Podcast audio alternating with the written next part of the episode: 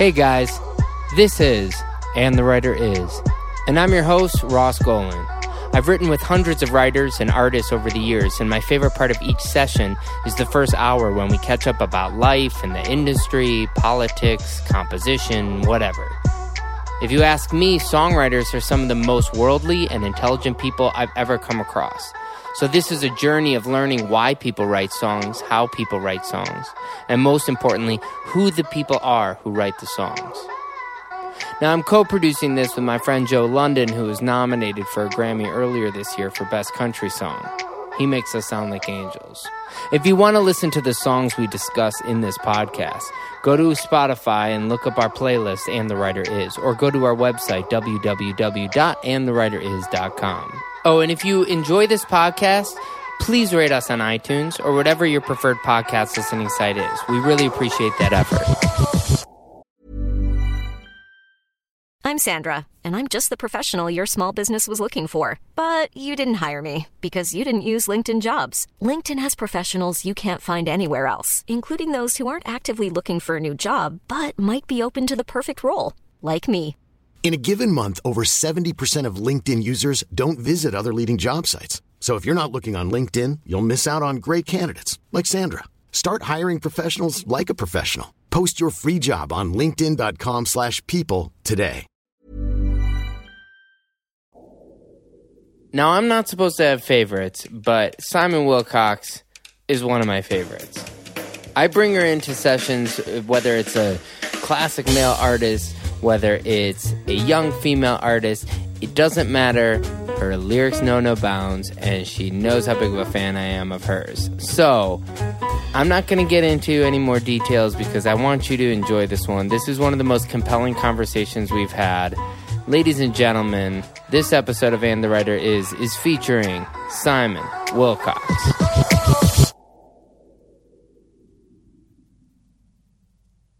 Welcome to And the Writer Is. I am your host, Ross Golan. Today's writer is one of my favorites in the business. She's penned #1 songs and written with Hall of Fame level artists. And although those accolades might seem impressive, her story is absolutely captivating. All the way from Canada, this writer is the one I call when I need another top liner in the room because she can write with and for anyone. And the writer is Wiggy's mother, Simon Wilcox. Hi. Hi. Wiggy is your dog child. Yes. How did he get his name? My fur baby. He came with that name from the shelter. Oh, that's cute. I think Peter, my dog, he came in with, I can't even remember, but totally different name. But I was like, nah. When I saw him, I was like, what's the line from Peter Pan, or from Pan? It's like, oh yeah, there you are, Peter. I think I said that to him, and I was like, I'm going to name him Peter. That's so nice. Yeah, that's a beautiful story. I don't have a story like that, but I did find out at a party recently that Sia actually found Wiggy. I thought it was Jesse Shatkin. Sia found Wiggy? Sia found Wiggy. So you have Sia's dog. I have Sia's dog.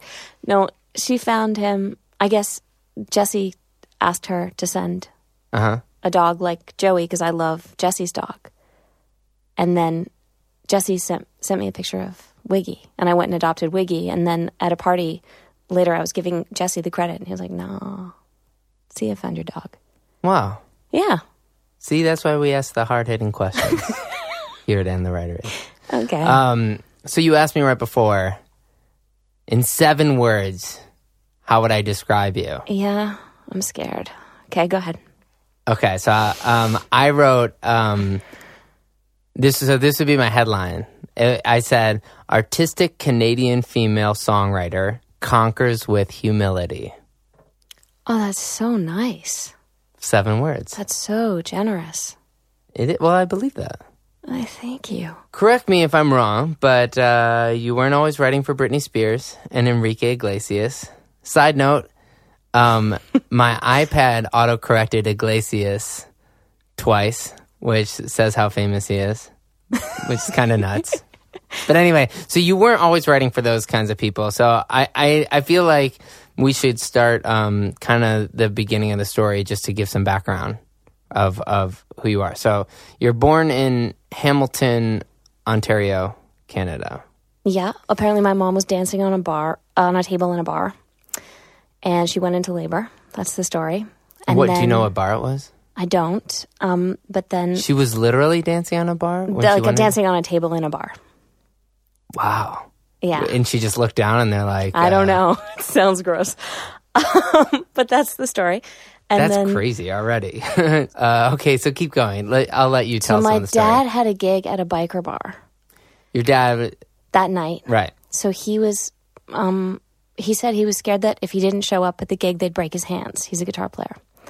So my dad went to his gig at the biker bar, and my mom went to Hamilton with the keyboard player from a Canadian country band called Prairie Oyster named Joan Besson. So Joan took my mom to the hospital, and she gave birth to me. And then my dad, I guess, announced it on stage in the biker bar. And they were like, you keep playing or we'll still break your hands. I don't know. That's his story. I mean, he wasn't there. Your dad is a famous Canadian folk Blues rocker. There's an American David Wilcox and a Canadian David Wilcox. Uh-huh. The American David Wilcox is a folk musician. Right. The Canadian David Wilcox is a blues rocker. Have you ever met the other? No. But sometimes people think he's my dad, which is... incorrect. Neither here nor there. Right, exactly. Yeah. So, you live with your parents for 3 years and then... No. My mom left when I was 6 months old. And then for the first 3 years of my life, my dad tried to take me on the road. But he said I'd be the lump on the couch at parties. And then he would just leave me with anybody who would take me. And wow. Then eventually, it was my mom's idea, there was a woman in Ottawa that he was having a relationship of some sort with. And she had the idea that this woman take me. And so my dad asked her to take me for a month, and then at the end of the month, she tried to give me back, and he just refused to take me.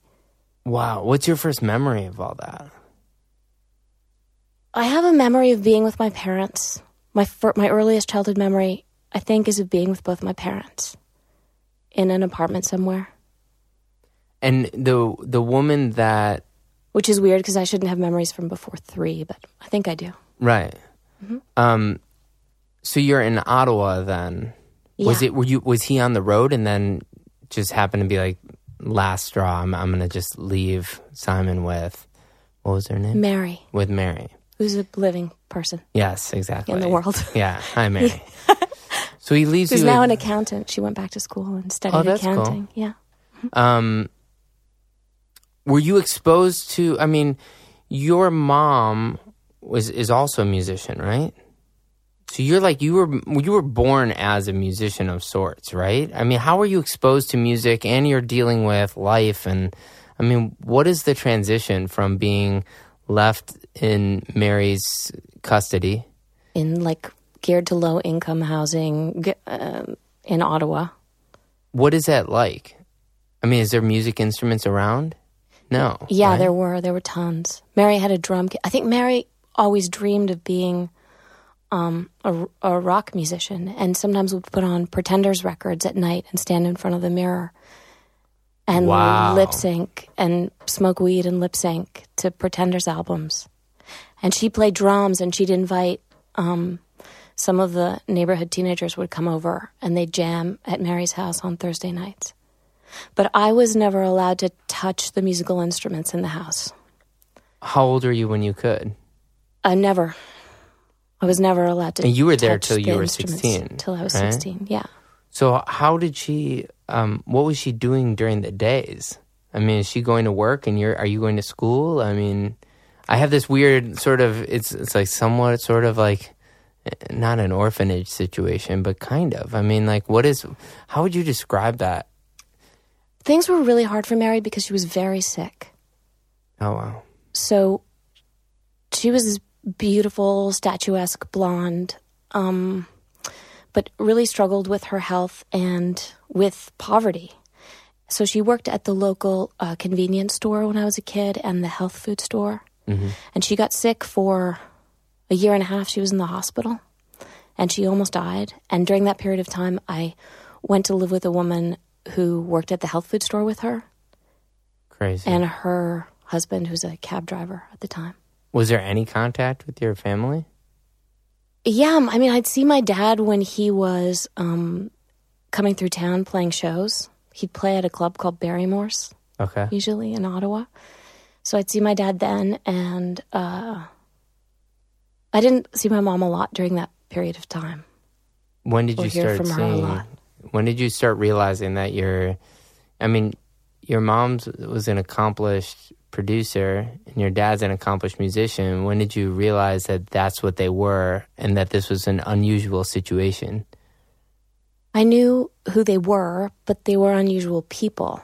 Right. So I think I sort of accepted that the situation was unusual. And I think like a lot of kids who grow up in situations like that, I allowed myself to believe that I was special, and that's why my circumstances were challenging, if right. that makes sense. I think that's a story that a lot of kids tell themselves, and that this journey through my childhood was the beginning of me becoming the artist that I was going to be, and that this was what I had to live through in order to make the art I was going to make when I grew up. When did you start? Which is very grandiose, and I know that that's grandiose, but that's a survival. That's how a kid like me survives. I mean, I imagine most artists have some sort of grandeur. Yeah, I mean, no, you wouldn't try it. It's totally, for you to grow up where you grew up and to be where you are right now means that throughout your whole life you've had delusions of grandeur. Yeah, I mean, I still do. Yeah, of course. Yeah. I mean, that doesn't go away. That's the whole motivation behind most writers and artists. I mean, when did you realize you had a talent? Because having written with you, I mean, obviously you're as much of a poet as any lyricist I've ever worked with. So my assumption is if you weren't playing instruments that you were writing poetry or reading poetry. I mean, was she introducing you to literature? Yes. So the house was full of books. When did you start creating art? If it wasn't that you were allowed to play the instruments, when were you starting to create poetry? When were you starting to realize, oh yeah, I can paint pictures with words, or I can hear melodies even if I'm not touching these instruments? Well, I was writing songs in my head. But you weren't recording any of them? All the time writing songs in my head. So in grade 4 or 5, I made friends with a girl named Eileen Sinclair. And Eileen had one of those cassette players that has the record button. Sure. So I'd go over to her house sometimes after school, and I would have memorized all my songs in my head, and then I would record them. Mm-hmm. And at some point, my dad came through town, and I gave him my demo. I must have been 8 or 9 years old, but I gave him my demo, but all my songs at that time were about women and alcohol, because that's what my dad's songs were about. So I thought that was just what you wrote songs about, was women and booze. Wow. Do you remember what your first song was? No. I just remember... What? Something about come over sometime, drink some wine. I don't know. Something come really out. Embarrassing and bad. Yeah. Still probably could be used in something, you know? So he goes in, he listens to it. Did he comment on it? Or was he encouraging? It. I know he kept it. Yeah. Did you ever feel like, oh yeah, you know what, I want to go on the road with you again to your parents? Or was it like once, at that point you're like, because you're trying to define yourself, so you're writing these poems and songs, and yet you're still giving the tape to your dad, you know? I worshipped my dad. Yeah. When did you I had his poster on my wall. I wore his T-shirts. I thought my dad was everything to me. Like, I think that's true for a lot of little girls. Uh-huh. They think their dads are like gods. So when did you realize he wasn't a god? Oh, I'm still figuring that out. Yeah? Probably. I don't know. It's really... It's a weird thing to love someone so much and unconditionally the way you love a parent. Mm. They always have a doorway into your emotional world, and they can hurt you in a way that nobody else can. Right. So yeah, when did I realize my dad wasn't a god? I don't know, maybe when I was a teenager, maybe when I was like 13 or something, and he... Yeah. So you're growing up in Ottawa, mm-hmm.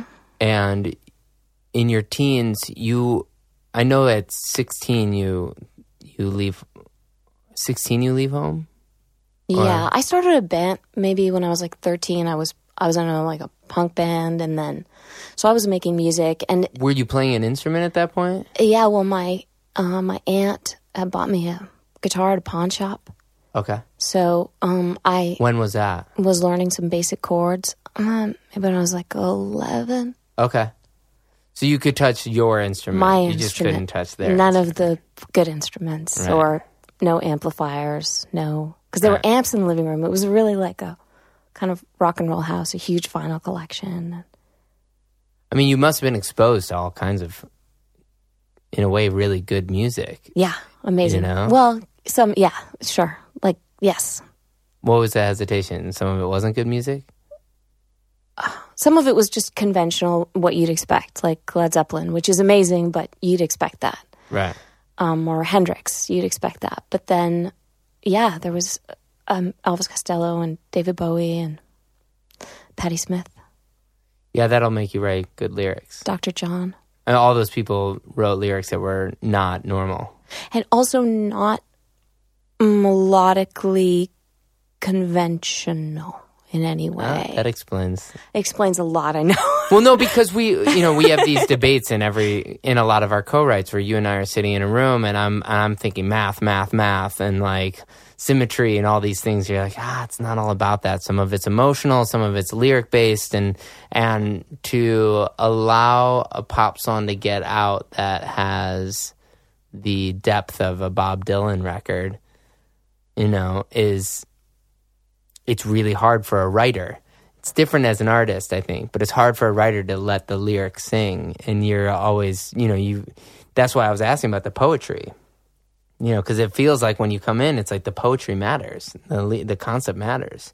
But it would make sense if those are not to say that they, obviously the concept always matters, but I mean, the lyric is king in your world. Okay, so here's what you have to imagine, okay? This small Simon living in this house in the world where I really have no parents. I listen to those records on headphones, on vinyl, and I felt less lonely. Right. And I think that those records saved my life many, many, many times over. Mm-hmm. Because I felt this kinship with the artists who were singing about their own loneliness and their own struggle. And I think that I've devoted my life to trying to give that back in some small way. Sure. Have you ever met any of those artists? Oh, on Valentine's Day recently, Vince took me to an Elvis Costello concert. Yeah. And he got me a front row ticket. And every time that Declan McManus would walk up to the front row, I would wilt. Yeah. Yeah. I mean, you had a personal connection. I would hide. He was just laughing at me the whole time. I have no desire to meet any of those people. Yeah, but I think, as I'm sure there are people that have come up to you and thanked you for the fact that you spoke to them. Sure, yes. I can imagine that if you ever have the opportunity that those people would really appreciate hearing how influential they were, because I think we're all writing in a weird sort of way in a vacuum. And then you find out that somebody in Ottawa is listening to it and you're giving them an outlet that matters.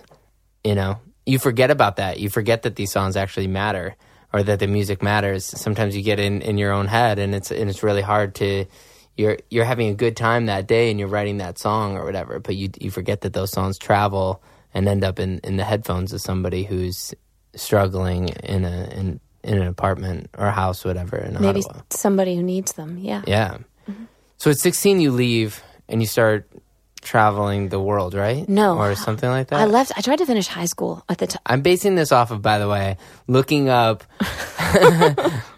some press stuff from your first records and trying to find anything old school about you that I knew a lot of this story, but I mean, it's really interesting to see what's out there versus what's real. So correct me along the way, but I saw, just stuff about you traveling and I know we've talked about drugs and muggings and all kinds of stuff. Yeah. So you're at 15, 16? 16. I moved out into a house with a bunch of anarchists. and they were all at least 10 years older than me. So you were you quit school? No, I was still in school at the time, and my dad gave me some money, gave me $400 a month, and my rent was $176 to rent my bedroom, and then I tried to go to high school.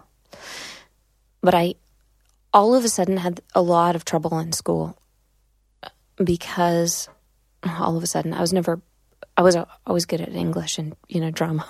Yeah. But whatever. No. Okay, shut up. But I started to have a lot of trouble with authority because I felt like I was dealing with adult things and I hated being condescended to at school. So I used to always say that the teachers who treated me like a child, I hated. The teachers who treated me like a student, I adored. Yeah.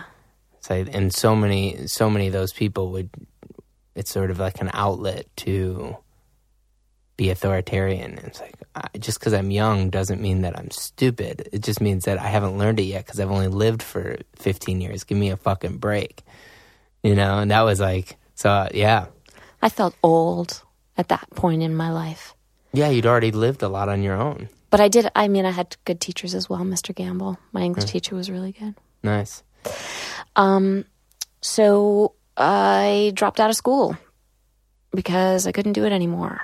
And my dad suggested that I move to Toronto to try to have a relationship with him. Okay. So I moved to Toronto to try to have a relationship with my dad, and it didn't really work. Did you... I moved into an apartment, but he helped me. What was that like? Was it sort of when he says he wants to have a relationship with you, it's sort of like, let's meet once every other week or something? Or was it like, let's see each other every day and build a rapport? I mean, what does it consist of to say? I don't know what sort of expectations I had. Yeah, and I don't know what he thought he could offer, but it just didn't. It didn't work, and I ended up getting a job in some restaurants, waiting tables, and finishing high school by correspondence, just sitting at the library and doing that. In the city? Yeah, in Toronto, and being really lonely because I didn't know anybody there really, and it's hard to make friends at that age if you're not in school.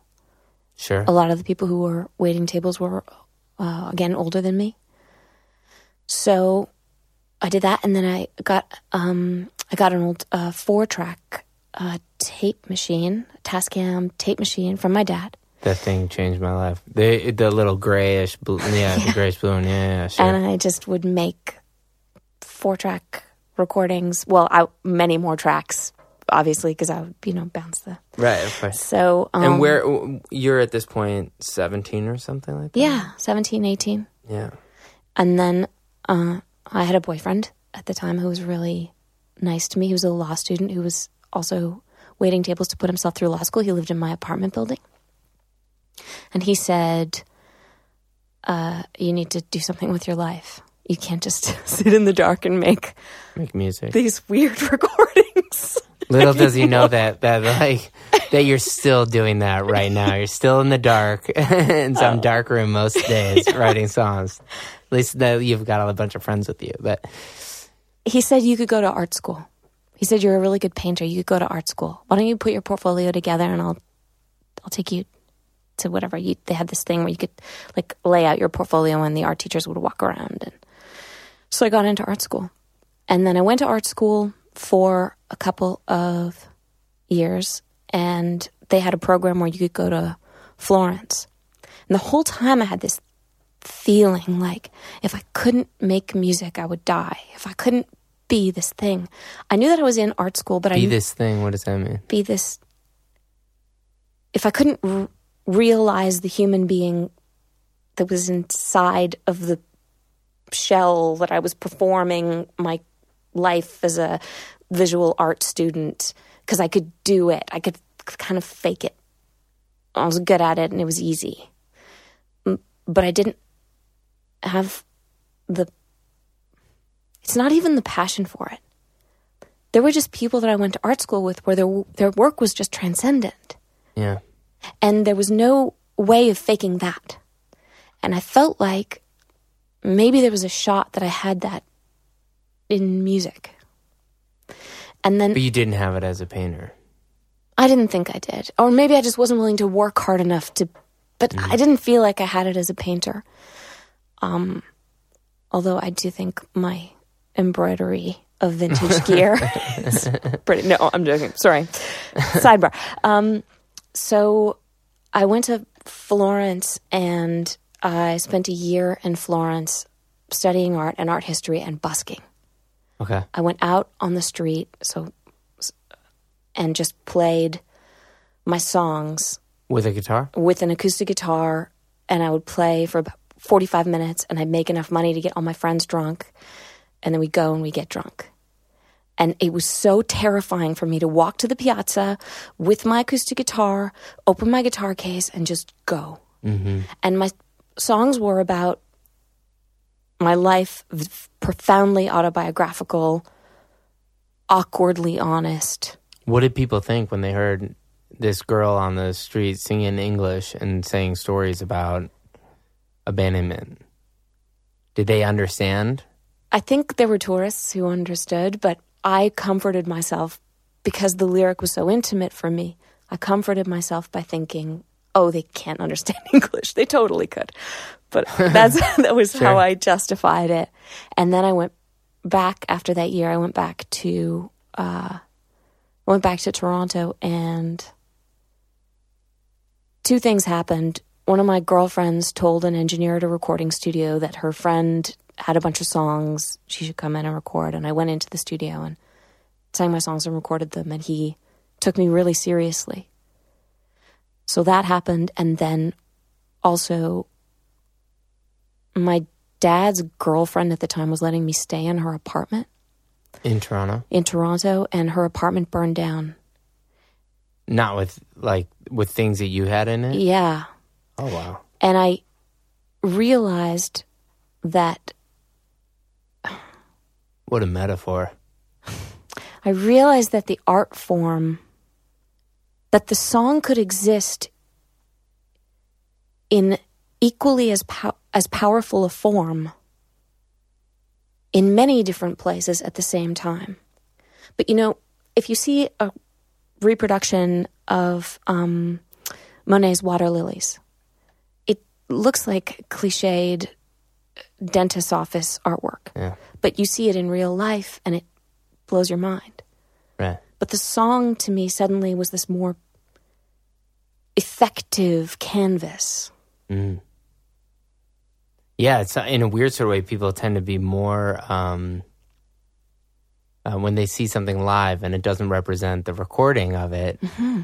They feel like that's the reproduction that failed, you know? And when someone can sort of reproduce it live, the way it sounds like in the recording, then they feel like, oh, they went and saw the version of that live, but they still go back to the recording. That's really an interesting way to look at the medium, for sure. But you didn't really have any experience at that point recording in the studio, right? Well, no, I just had my first experience with this engineer who helped me out. Right. So you bring in a bunch of the songs from Italy at the time, and let's go and see what this is. Or was he like, this is huge? You know, I want to go and I'm going to send this to all the record labels. I mean, like, what? Because at this point, you go from singing on a street in another country, yeah. You come home, the apartment burns down. Yeah.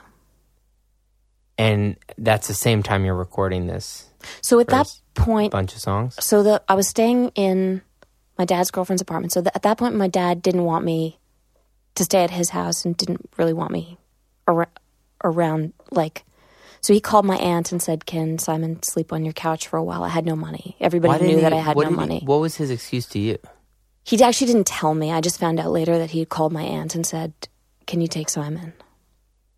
But there was still no explanation. It was just sort of that. But I'd come back from Europe and I was just broke and had nothing and mm-hmm. was, you know, couch surfing. So I went to my aunt's at that point and stayed there. Were you still with the law student? No, No. Yeah. No, we broke up long time ago. Right. So you go then and you're at your aunt's house and yeah. and that's when you meet the engineer? Probably before that, but around the time that I went and started that was around the time that I started actually really recording music and put together a band and started touring and playing folk festivals and made my first real record, which was a folk record called... I'm not going to repeat what it was called because I'm shy, but... The Mongols? Yes. Yeah. Keep the going. Lyric yeah. was... What's the name of the album? I am a mongrel of love. Yeah. I am a mutt, a mutt, a mutt. I am a born-again virgin. I'm a recovering slut. Oh, wow. It was not about me. What was it about? Someone I knew. Mm-hmm. And it was... That was the lyric. It's solid, though. I mean, like, it's smart. I mean, you can tell that this is not... You're not writing songs to be famous. You're writing songs to get something off your chest. Those are very different kinds of artists. You know, at that point, you're like, I'm going to write something that matters. Yeah. I'm going to write lyrics that move the needle... You know, and if the songs go somewhere, that's fine. I mean, at this point, you're going in. How soon after you recorded this were you like, I'm going to pursue this as a profession? It was never a choice. Oh, yeah. It was like my body was the shell, mm-hmm. and I was always trying to break out of the eggshell, but it was always who I was. Was your aunt supportive of you doing this? Nobody in my family believed I could do it. Yeah. Just me. I just hadn't met you yet. Well, thank you. I think they thought it was a pipe dream. My aunt was lovely to let me crash on her couch, but nobody. I mean, yeah, it's fine. I mean, I imagine that's, you know, you're in the middle of Canada.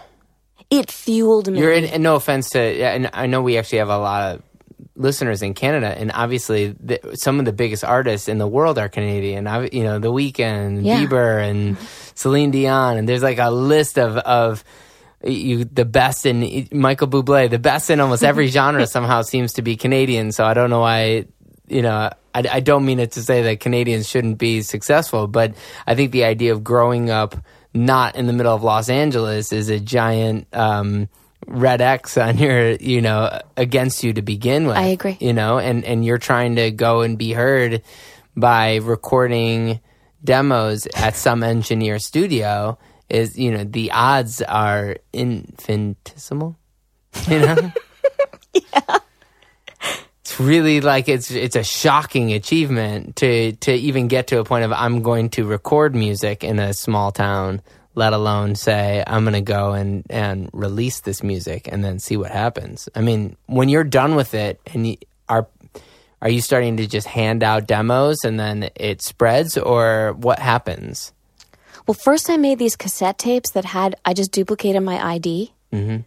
So it was my ID card, and then you had this cassette tape with some songs on it. And like your driver's license kind of thing. Exactly. Like, yeah, I didn't have a driver's license, but yeah, only ID card, like... Right. Subway with a picture, yeah, you know, Subway pass or whatever. And I made T-shirts as well with my ID on them, which I would never do now. But anyway, I just gave up my social security number. Yeah, exactly. Did you do it as like, I mean, were you actually making the T-shirts or did you? Yeah, I went to like a place where they press the things and you could come with a photograph and make the decal, yeah. Well, I mean, I was an art student. Right. At that point, a graduate, but yeah. So you go and you release this first music, and what happens? Yeah, everything I did led to something new, and something led to an opportunity. Every show I played, I met someone.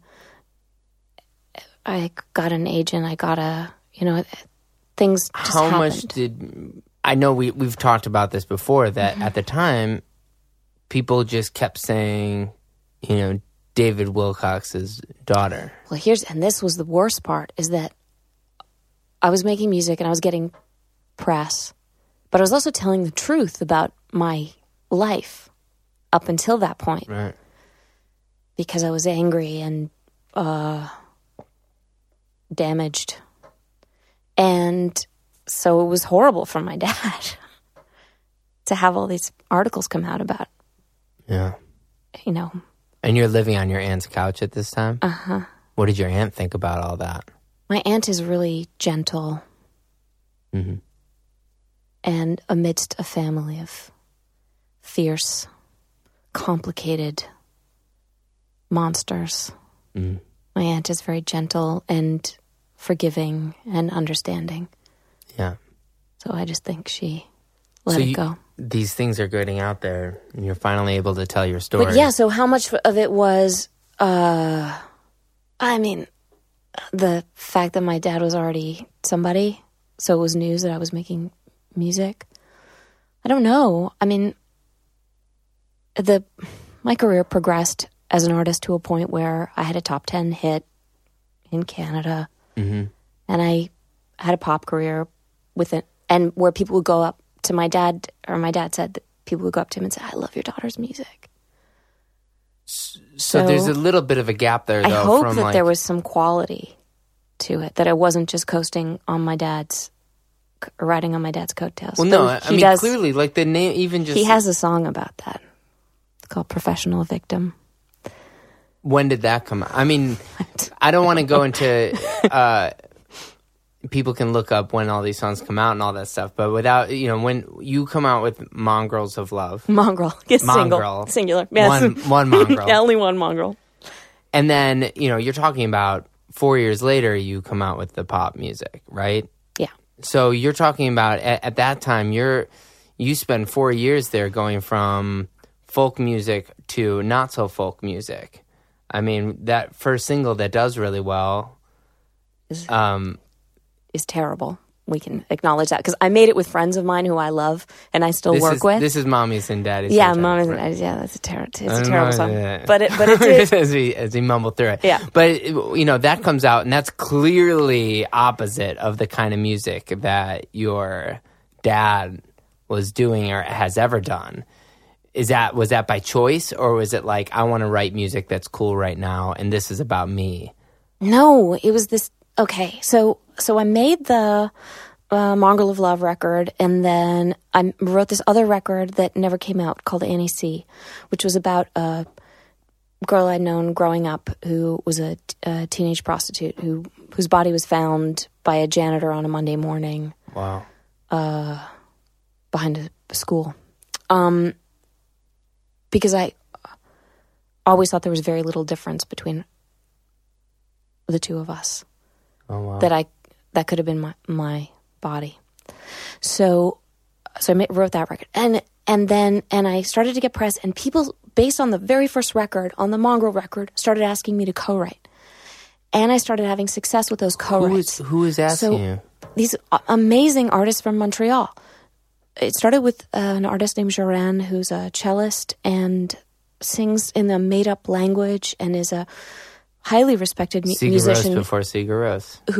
She travels the world and plays with symphony orchestras. And so we had some success with her song. And then a band named Projet Orange, another band from Montreal, like a pop rock band. But we wrote a song together, and that went to number one at Much Music, on the Much Music Countdown, which is totally meaningless in America. But for me, it was a TRL kind of thing, isn't it? Right, exactly. Yeah. So this is happening, and I had just made this folk record but people recognized that there was a quality to the songs. Selling a little or a lot?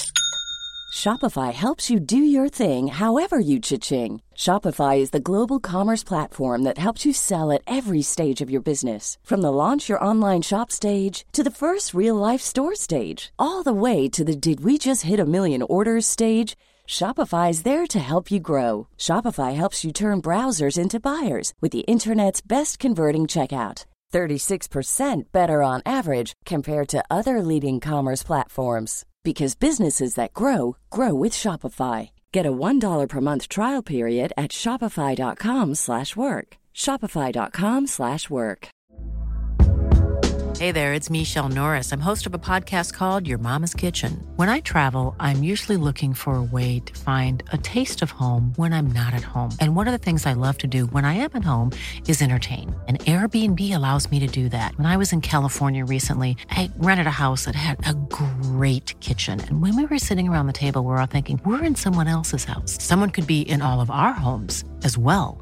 If you have a home, but you're not always at home, you have an Airbnb. Your home might be worth more than you think. Find out how much at airbnb.com/host. And when you do that, by the way, it's like it opens up the doors. Some of the writers that we've talked to have been the kinds that do these side projects that are really intricate and really interesting and are not made to sell records. And those are the ones that then the people who want to sell records, they go to that person because like there's an authenticity to it. You know, you were putting your heart on your sleeve. And so every artist that realizes, wow, if I had some of that emotion in my songs, I would be much better, you know, it would help my career. So it makes sense that you put out something that's that honest, that there's a trail of people who want to co-write. So it's cool that happened organically. I mean, they were just discovering it on their own. It wasn't like you had a publisher pushing that kind of stuff, right? No, I was just an indie artist, and opportunities like that started happening. And then because Montreal was really a hot scene at the time, I mean, it still is, but at the time it was really hot. People in Toronto started to hear about me. And then a friend of mine was developing a band called 3 Days Grace. Mm-hmm. And so then I went in and I worked with 3 Days Grace. And then I had my first success in the U.S. with that band. And I realized that I loved... That was a really big band, too. I realized that I loved co-writing. I loved it.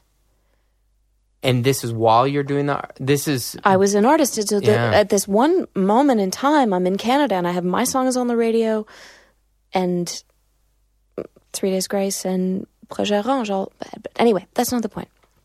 So let's rewind for a second. So I make the folk record, and I get a development deal from Warner, Canada. And they send me to Los Angeles, where I work with a record producer for a year who I end up dating.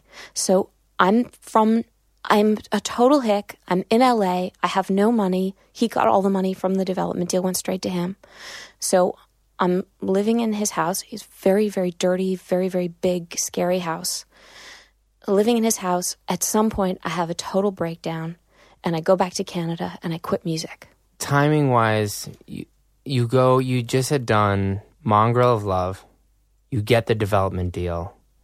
You come here, or did you already write that one album that was about the girl? Or was that the album? What was it that you were writing with this? The record that was going to get me the deal, the big deal, that was going to make me a superstar or whatever the ridiculous ideas. Did you have to date this guy? Did I have to date the producer? Yeah. You know, there's this thing that happens when you're a young woman in the music industry, or when I was a young woman in the music industry, where a lot of people try to sleep with you. Yeah. Especially the bottom feeders. What do you mean by that?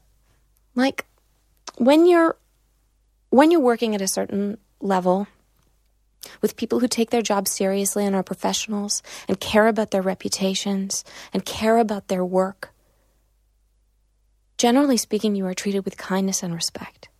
Most of the people I work with now treat me with nothing but kindness and respect. And I'm so fortunate to have worked my way up from the bottom of the swamp to where the flowers grow. Mm. But down at the bottom of the swamp, there are some nasty creatures. And anyone who's made it, regardless of gender, has had encounters with those nasty creatures. What was it like? Confusing.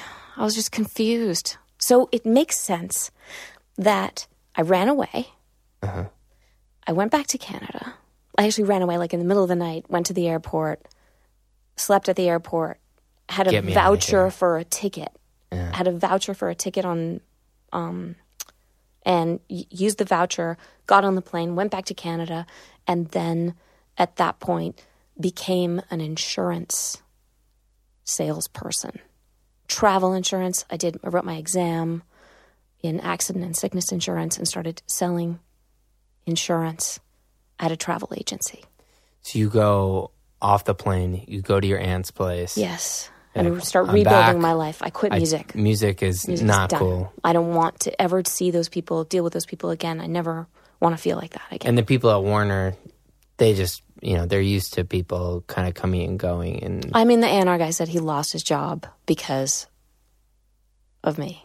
But But I don't see how that's possible. Another guy blaming another girl. Yeah. For their own problems, for probably the fact that he's just not a good A&R guy. Right. And then now he runs a big prize fund for music that's super hipster. But yeah. Oh, that's interesting. Does he recognize how successful you are right now? I don't know, but maybe that's a whole other conversation. All right, so you go and you end up you're now selling insurance, and are you now making money? That's probably the first time you're really making money, then, right? Well, yeah. Well, I started making some money there, but then I got a job.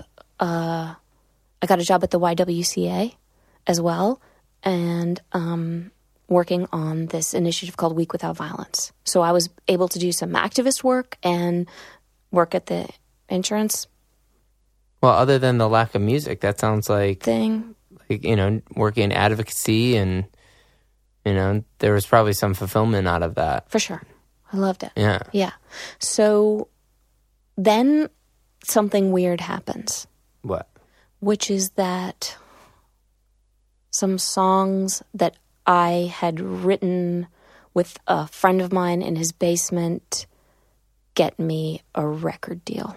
How does that happen? Because people are begging for record deals, and here you are begging not to get a record deal. It was music I didn't like that I wasn't proud of.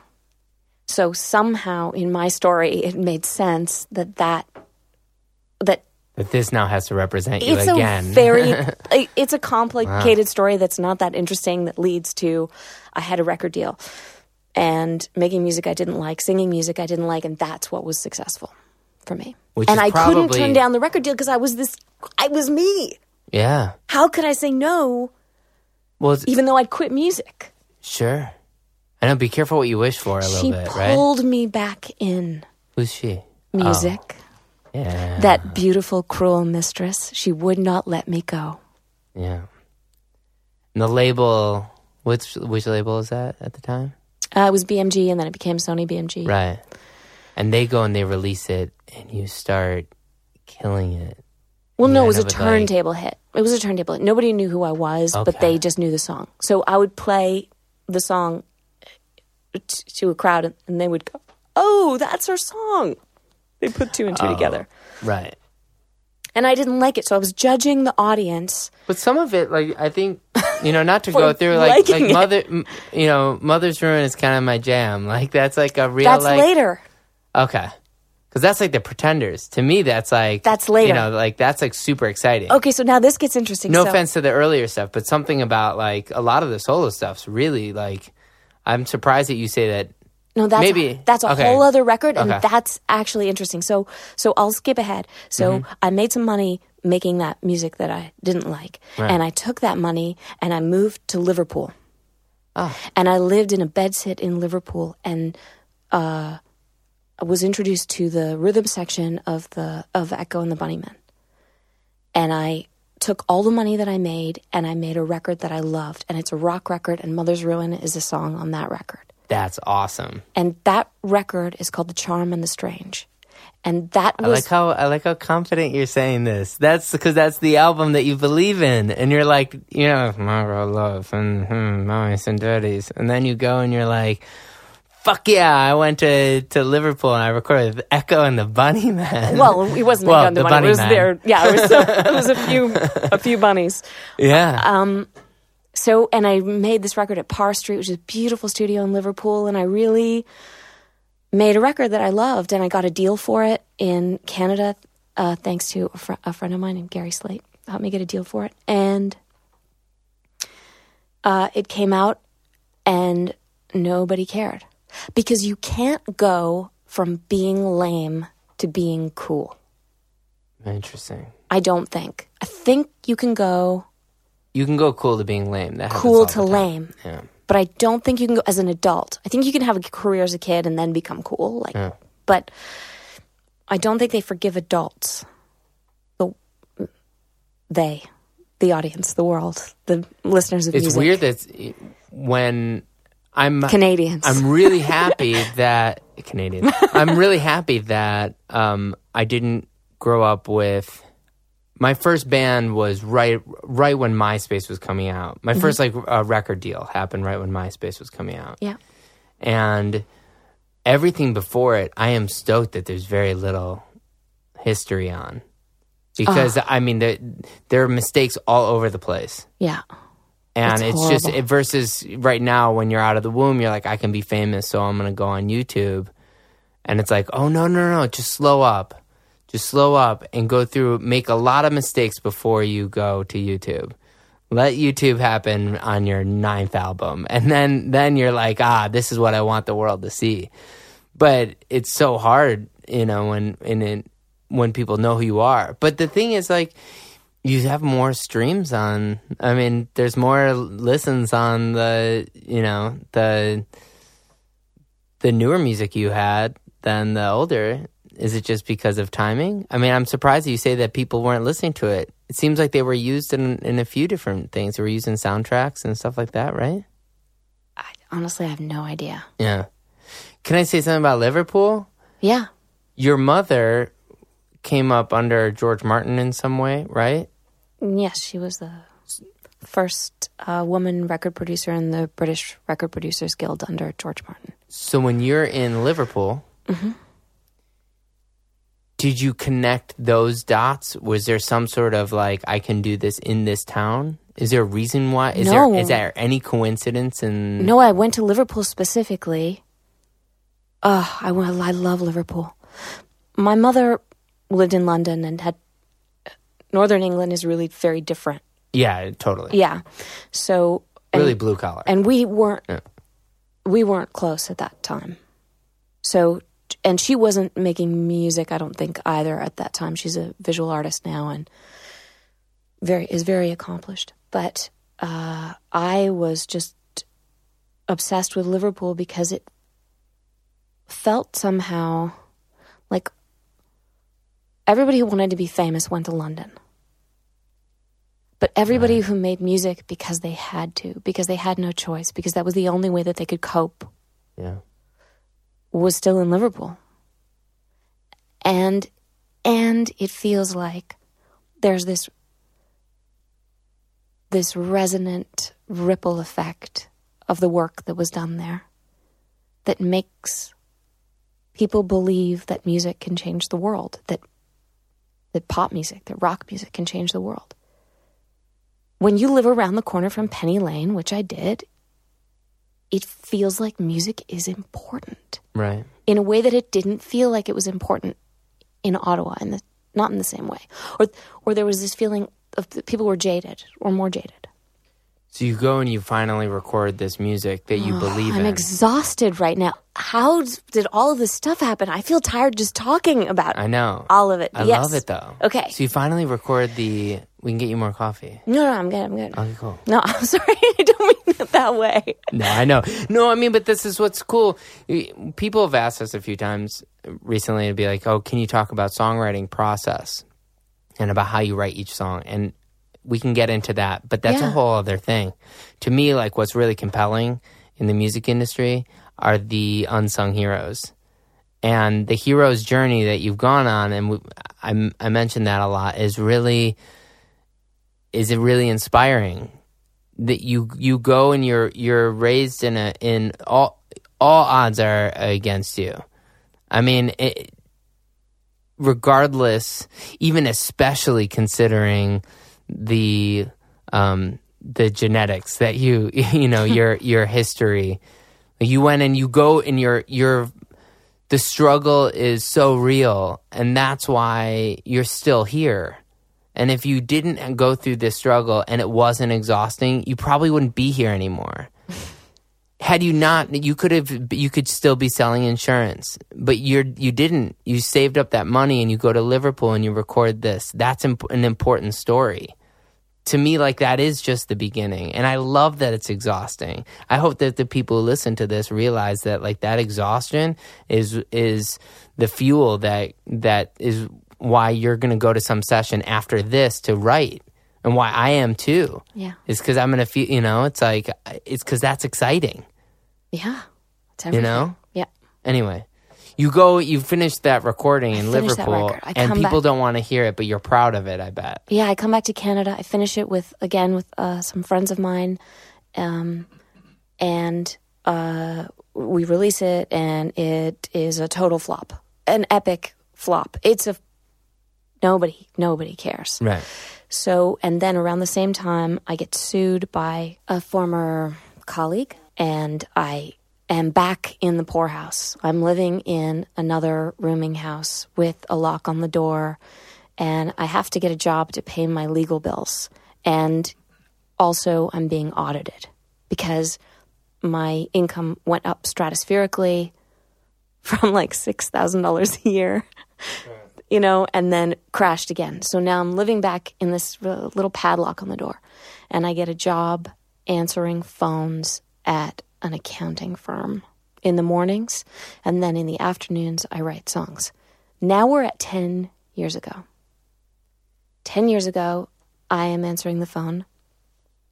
Roshwork and Roshwork, how may I help you? Every morning.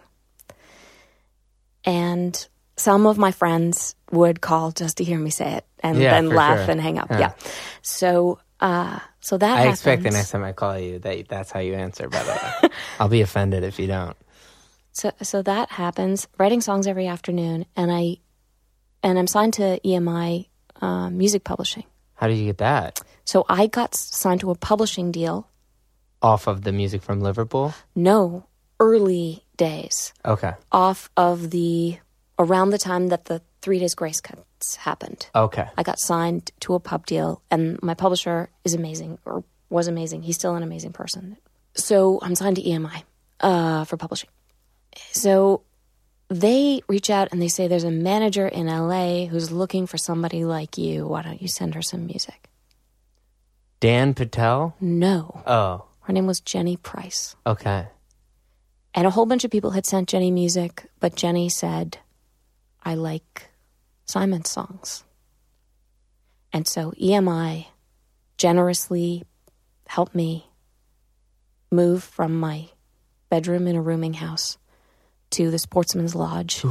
Some guy, you're contacting the publishing company being like, hey, I have a day job right now, but are you pushing them? Or is it just that they're like, they're just a fan of yours and they're just like, you know what? Why don't we send Simon's music to this random manager in LA? Yeah, just like super, like, to them it's just like casual. They're just going through. They get some email or some note being like, "Hey, do you know any writers?" And they're like, "Oh, Simon could be good." Yeah, they sends it, and then it's like, meanwhile, it's changing your life behind your back. Yes, and they already had writers in LA that they were helping out, right? Like try to break into the LA scene or whatever. So I don't know why, but Jenny just liked my songs, and moved me down here, and I just worked really hard. Yeah. Then I started over for the fifth time in my life. And you were you were in an apartment in LA then? No, they put me at the Sportsman's Lodge initially. Oh, right, in the Valley. And then a friend of mine called me and said, "You probably met there are." Every artist that travels through LA, their bus goes there. Because I saw the buses, yeah. Yeah, because it's like the only place that allows you to park tour buses. Oh, I didn't know that. Yeah, so my friends that tour through LA, especially country artists, like they stay at Sportsman's Lodge. So if you ever want to meet artists in LA, just sit in the parking lot. I should have. That's what I should have done. Yeah, exactly. So you're staying at the Sportsman's Lodge. Yeah, and then Breathe Carolina shows up. I mean, you jump up from and then here's this band, and how do you end up working with, you switch from Jenny, or Jenny's looking for a manager, she's a manager looking for a writer, she's not looking to manage you. Yeah, she was looking to manage me. She moved me down here and started representing me and got me meetings with people and got me sessions. And then she quit the music business. Mm. And then Amanda Berman helped me immeasurably because I was an EMI writer. Even though I hadn't been signed by her, she helped me a huge amount. Yeah. And then Dan Patel found me, who's my current manager, through my songs. Yeah. He heard the songs that Ian wrote with me and I guess liked them enough to want to... Ian Kirkpatrick. Yes. Yeah. Liked them enough to want to meet me, and then we met, and he did the cleverest thing that I've ever seen a manager do. He never asked me if I wanted to be managed by him. He just started managing me. Yeah. So that I had to come to him and say, where do we stand? What is this? Smart. Amanda hooks you up with... your publisher hooks you up with Ian, the producer, who's working on Breathe Carolina. I assume that's still like the first thing that you start getting cuts with. That's it. Because they had a couple of top 40 hits. That's your first like American top 40 song, right?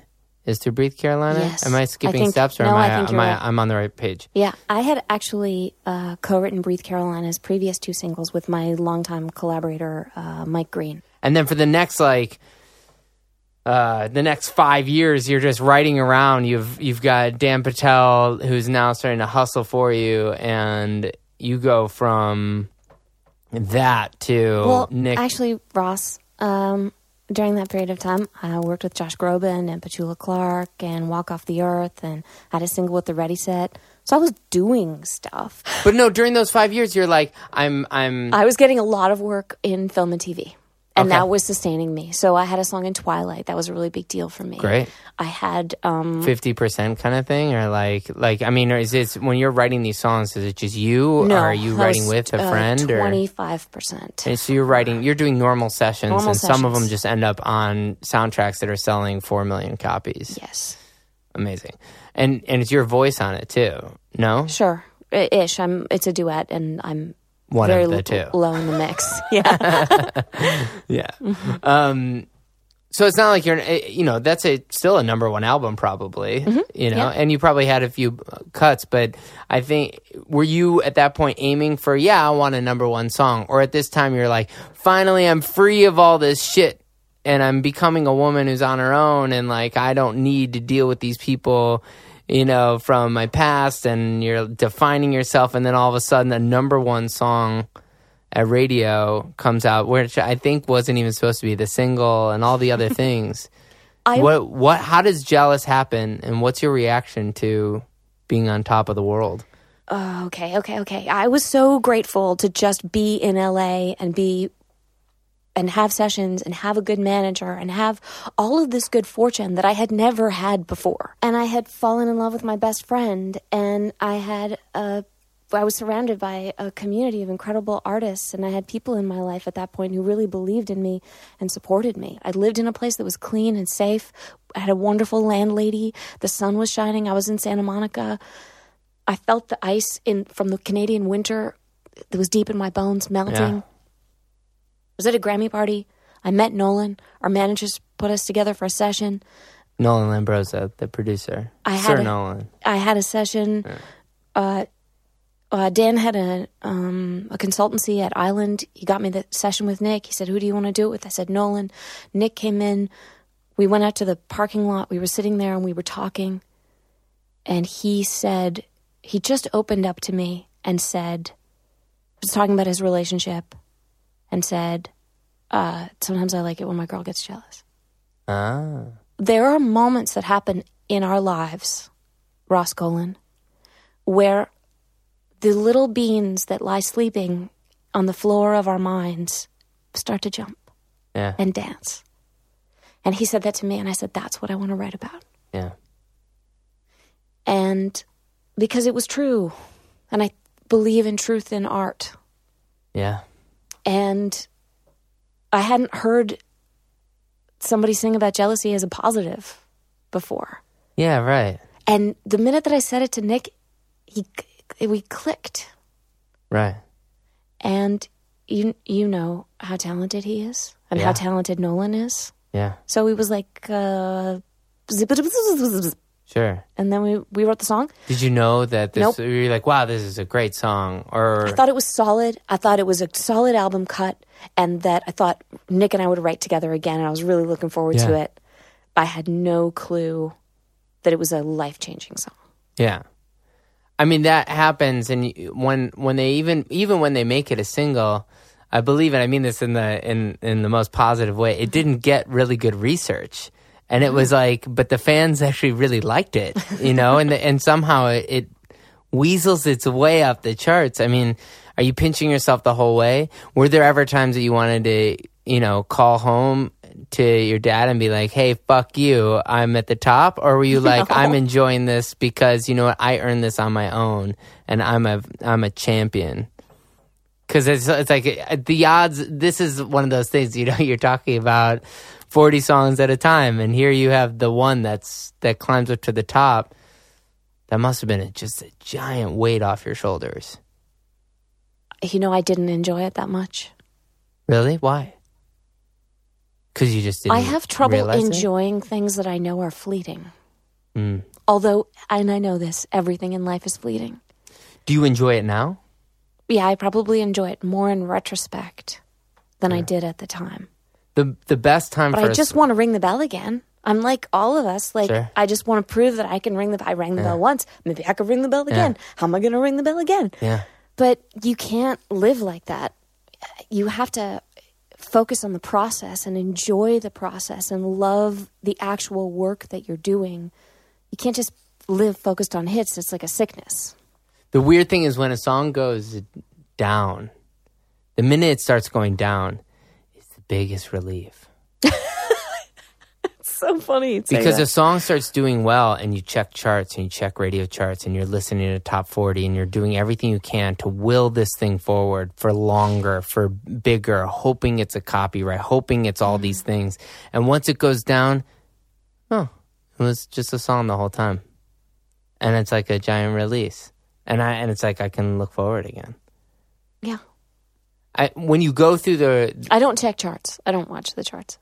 I mean, my manager will text me about them and stuff, but right. I don't do that to myself. But yes, I mean, I agree with you. I check the charts on other people's songs. You do? Yeah, I wish I didn't. That's the worst. Isn't that just... It's a waste of time. Yeah. I was going to say that, but I don't want to be rude. I play video games too. That's also a waste of time, but it's fun to like watch... like. I guess at least in that I actually have some power in it. When I go and I watch charts, like I have no stake in the game, really. I think I just tend to root for my colleagues and my friends because I know that if they're successful, that's good for the community. Yes. And so I love seeing my friends win. I tend to like root that on, but I don't know why I do. When you have songs that, you know, Body Say for Demi and Chainsaw, which is an amazing record for Nick. Like, is there hope wrapped in those songs coming out, or are those songs where it's like they're successful because they came out? Like, I love Chainsaw. Yeah, I love that song, and I'm sad that it was never a single. Yeah, me too. I think that once again, it's truth, and it's coming from the heart, and I love that song. So yeah, of course there's hope and disappointment wrapped up in it, but we have to focus on the things we can control. And I have this beautiful memory of being in Mammoth in the studio with some of the best writers in the world and my friends standing on the furniture, listening back to Chainsaw with our hands in the air. Yeah. And that's the moment that writers live for. And I think that that's actually a better high than having a number one, even. That's what we need to focus on, is that beautiful moment of connectivity. Yeah. Speaking of which, you had a single come out today, so congratulations. Thank you. Flame by Tinashe. Thank you. You have this ability to come in and hear things fresh and not be... I get paralyzed a lot in that situation because I just want to change everything and do all things over. And you come in with like a freshness that freshens up the song in a way that I don't think I can do very well. It's harder to fix a song than it is to write a new song. I agree. Yeah? I mean, we spent 8 hours in a studio working on a chorus on a song that we kind of like the melody, and we spent all 8 hours rewriting a concept. I don't know. I don't know if we got anything. Yeah. Versus had we started a song from scratch, maybe we'd have a song today. One of the things that we do is we list. I'll list 5 things, and I just want to hear the first thing that comes off the top of your head. Okay. Sounds like a Dadaist game. Yeah. I still don't have a name for this segment, so I just talk about how I still have no name for this segment. Okay. But anyway. Sir Nolan. Okay. I'm embarrassed by what came up first, but it's love. Yeah. I love him. He's my friend. I love him. Yeah. Sir Nolan's an excellent producer who we've now done a number of records with. Yeah. He's a good friend of ours. We like him. Enrique Iglesias. Challenging. He demands the best from you, and he isn't afraid to push you until he gets it. But he set the bar, and he set the bar really high. Justin Trudeau. Oh, I really like him. Okay, but it has to be one word that... No, you can do it, everyone. I don't know. It's I really don't have any rules. There's not like... Pride. No, I pride. Yeah, pretty cool. Leonard Cohen. Worship. Yeah. Just amazing. He's the greatest. He was the greatest. Right. That's kind of one of the cool things about music, though. I was talking to my mother-in-law about that, where it's, at least I know when I die... I have a few ideas of how I want my death to play out, but I kind of want my friends to have, first of all, no one should be sad. Second of all, they should probably play the songs that I wrote, not because of like an ego thing, but just because they can go and they can be like, oh my God, when that like just. I think so much of our stories are wrapped up with our lives, and some of our stories are wrapped up in the music that's going on in our lives at the time. And for a writer especially, the fact that you can play out your whole life. Like if you want to know anything about me, just go through the catalog. It'll tell you every step of the way what was going on in my life. When people say that, that music is the soundtrack of our lives, it's like, of your life? You gotta be nuts. Like, songwriters, it's like, it's talking about, I'm I was in a parking lot with Nick Jonas and Nolan Lambroza, and Nick's talking about sometimes he likes being jealous. That's a real moment in your life that translates into a song that that people around the country and the world can listen to and be like, oh yeah, man, I have jealous reminds me of blank. But Leonard Cohen, going back to that, it's like he had this ability to really kind of capture what seemingly is a moment in his life, even if it took him 6 years to write that moment, Mm-hmm. People speak very highly behind your back. I think I text you sometimes and be like, I'm talking behind your back right now. I think I might literally say that to you. Well, I know we kind of have to wrap up, but one thing that I wanted to say was that I said after the first time we wrote together, I don't remember, but I said that you're one of the best co-writers I've ever met. And at the time you took offense to it a little bit because other people in your life had called you a co-writer as if that's a negative thing. And I've spent my life trying to be a good co-writer because... To me, a good co-writer is the best compliment you could possibly get. And the people who don't get that are missing the point. And they never got it. And they didn't understand the value of collaboration and how hard it is to make your co-writers walk away with the best song that they have. I can't say enough how much I still don't want to revise it. I don't want to say you're the best writer I know. I know a lot of great writers, but I don't know that many good co-writers. And in this music industry, if you want to exist, it's because you can collaborate. And it means because you're a good co-writer. It means that you're the one who knows how to make that artist or that fellow writer walk away being like, that was a great day. And that was a great song. Maybe it's a great song. I don't even give a shit if it's a good song. It's just, it matters that it's a good day. But you're an excellent co-writer. And I refuse to let, just because some people don't understand what that means and that offended you in the beginning, hell no. You're still one of the best co-writers I know, and I can't tell you enough how valuable that is. Thank you for saying that. I've worked really hard to become the writer that I am, and I think that collaboration is one of the most beautiful cures for the loneliness of life. And I live for those shared ideas and moments of breakthrough and honesty and connection. I mean, I also live from my husband and my dog, but I think a lot of writers live for those collaborative moments. I think so too.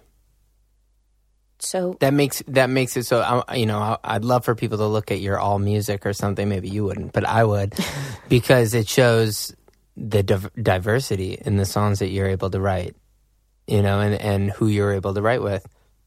And that, I just think that that's the biggest compliment that I can give to another writer, is that I think you are one of the best co-writers I've ever met.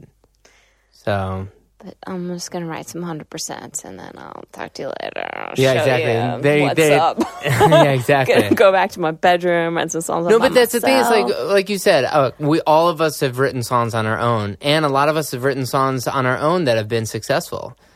That's not the point. The point is that that's great. That's awesome. That's really. That's being a songwriter, and I respect that. It's totally different. It's a different game than being able to walk in a room with people who may or may not know you and walk away with a hit song that can travel the world in a matter of months. You can't compete with that on your own. Maybe some people can, but like it's not, you know, that doesn't make you a better writer because you can do it on your own. It just doesn't. Ross, when are we doing your interview? Your podcast segment.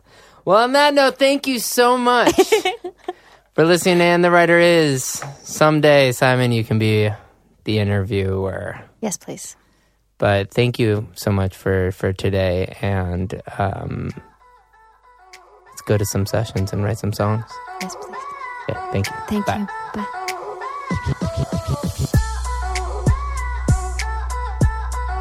Thanks for listening to this episode of And the Writer Is.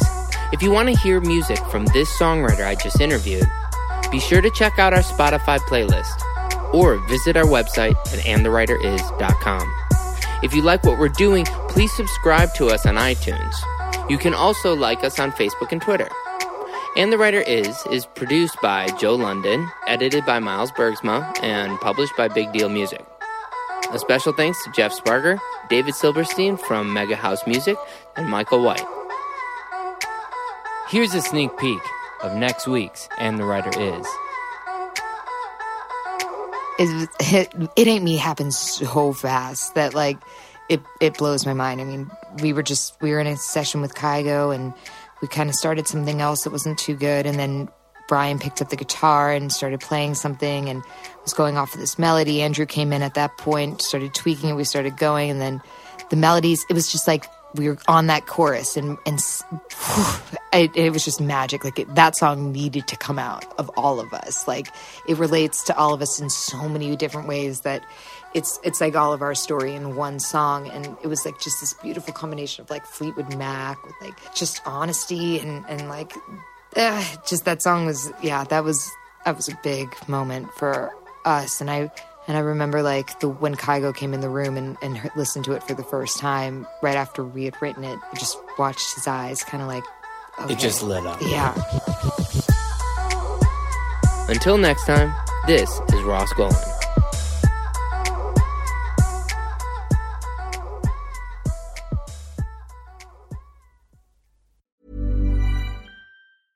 Hey, it's Paige DeSorbo from Giggly Squad. High quality fashion without the price tag. Say hello to Quince. I'm snagging high-end essentials like cozy cashmere sweaters, sleek leather jackets, fine jewelry, and so much more. With Quince being 50 to 80% less than similar brands. And they partner with factories that prioritize safe, ethical, and responsible manufacturing. I love that. Luxury quality within reach. Go to quince.com/style to get free shipping and 365-day returns on your next order. quince.com/style.